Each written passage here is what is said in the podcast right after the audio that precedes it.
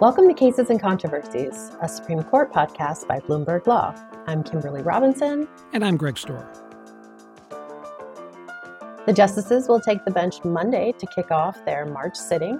So last week we promised we'd preview another case that the justices will be hearing, but we're not going to do that because we're terrible liars. Actually, I went back and, and checked Kimberly. I was the one who said last week that we were going to be considering another case. Okay, so we're not going to do that because Greg is a big liar. Instead, we're going to talk about an issue that's been getting a lot of attention ethics. And joining us to talk about that is our colleague Lydia Wheeler, who, along with you, Kimberly, has a new story on what you are calling the new era of scrutiny for the justices.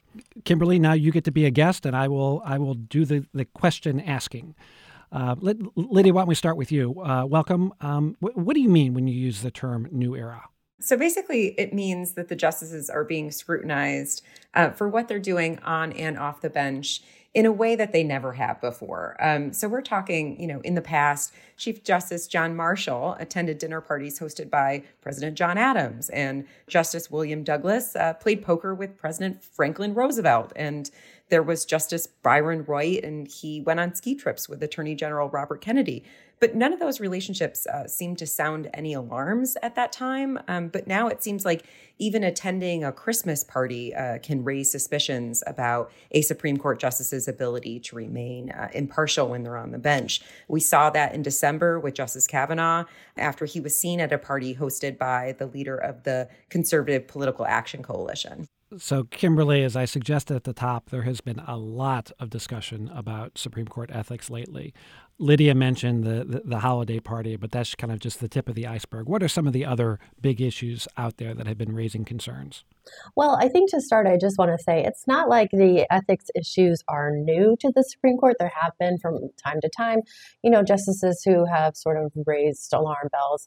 I think one of the most famous examples is Justice Ginsburg, who, you know, came under quite a firestorm for her remarks about then candidate Trump, who she called a faker. Um, she ended up having to walk that one back, saying her comments were ill advised. But we do see these these ethics concerns being raised more often now and sort of in different contexts, as Lydia was saying. So I think most people have probably heard about Justice Thomas's refusal to recuse from cases dealing with the January 6th attack on the Capitol, despite text messages from his wife, Ginni Thomas, urging the Trump administration to aggressively challenge the outcome of the 2020 presidential election. So that's a really big one that's come up recently. There's also allegations against Justice Alito that emerged after the leak of the Dobbs decision. There was a, a, minister who detailed an influence campaign targeting conservative justices to shore up their support for eventually overturning Roe versus Wade, which of course we saw happen. And then I think most recently we saw Chief Justice Roberts uh, come under fire for his wife's jobs. She is a legal recruiter, and critics say that you know that has the ability to unfairly sway the chief justice towards you know firms that she works with. So that's some of the recent stuff that that we've been seeing which i think is really in contrast to sort of some of the activities that lydia was talking about ski trips poker nights and things like that Lydia, what I just heard there were a lot of allegations about uh, complaints about conservative justices. And of course, those conservative justices have been the ones in the majority in the court's biggest cases recently. Um, what's is there uh, an element to this uh, where one might say this is kind of sour grapes? The, the, these are uh, complaints that are being pushed by uh, liberal people who are unhappy about the direction of the court. That's definitely what some conservatives are saying that this is just part of a smear campaign orchestrated by liberals who are unhappy with the court's decisions. Um, they argue that there's an agenda here um, and that it's to create this perception that the court has just become another partisan political branch of government. Kimberly, some folks might be surprised to hear that there's there's something called the Code of Conduct for U.S. Judges and it doesn't apply to Supreme Court justices. Tell us a little bit about that. Right. So, uh, since the 1970s, there's been the code of conduct that you mentioned that's in place for lower court judges. So, think trial courts and the circuit courts of appeals. And that's you know intended to do exactly what you would think it would do provide guidance where there might be some ethical dilemmas.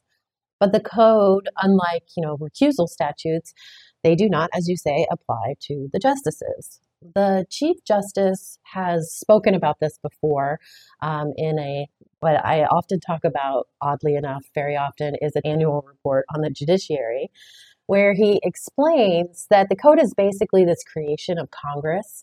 And while Congress has explicit authority in the Constitution over those lower courts, you know, the Constitution sets the Supreme Court up as a separate and equal branch of government. So, you know, he says the code really shouldn't be binding or shouldn't apply to the justices. But he says, you know, don't worry. We, the justices, do in fact consult the code, even if we're not formally bound by it. So that's sort of where um, the lay of the land is right now. Lydia, even with that code in place for federal district, federal appeals court judges, there's still some wiggle room since it, it, the, the code speaks in kind of broad general terms. You spoke with both some current and some former judges. What, what did they tell you about their experiences with the code? That's right. So I chatted with a, um, a former state court judge and also a district court judge in California. And I also spoke with a senior judge on the Seventh Circuit. Um, both said that following the code, you know, wasn't all that hard or really disruptive to their lives. You know, they both kind of admitted that maybe they're overly cautious um, so that they don't give the imp- the appearance of impropriety. You know, one judge that I spoke with, um, the judge on the Seventh Circuit, said that her daughter actually interned for Senator Dick Durbin uh, his campaign and that you know she would go and her daughter was only like 16 and so she would have to go pick her up at the end of you know her volunteer session and she said she parked across the street. You know she said i didn't even cross the threshold of the building. Um, you know she said i definitely didn't attend any of the, the the campaign victory party on election night. She said she just wanted to totally stay away from anything political because that's what the code requires and she just didn't want anybody to even see her there and draw any sort of conclusions Kimberly, all this has led to increased calls for the Supreme Court justices to adopt their own code of conduct, even that even came recently from the American Bar Association. So why don't they just do that? I don't know, Greg. It seems like a really easy sort of PR win for the justices, especially since I said before that they already consult the code that's, you know, applicable to lower court judges. I guess there are a few problems. One is a technical problem with a Supreme Court specific code in that who is going to be the one to sort of administer it, right? And sort of make sure that the just the justices are complying with it.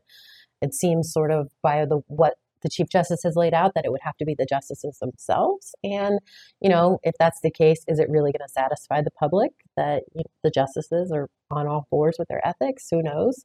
I think another concern is that a code could be used strategically, sort of exacerbating the problems that Lydia talked about with, uh, you know, sour grapes and a, a smear campaign. But I think you know, in the end, I, I really don't know why they don't just go ahead and adopt a code. Uh, a few years ago, there was some indication that the court was, you know, sort of on that path. We're considering it, and we've heard that you know maybe there's that effort is still afloat, but you know the court has been silent as as to any updates on that.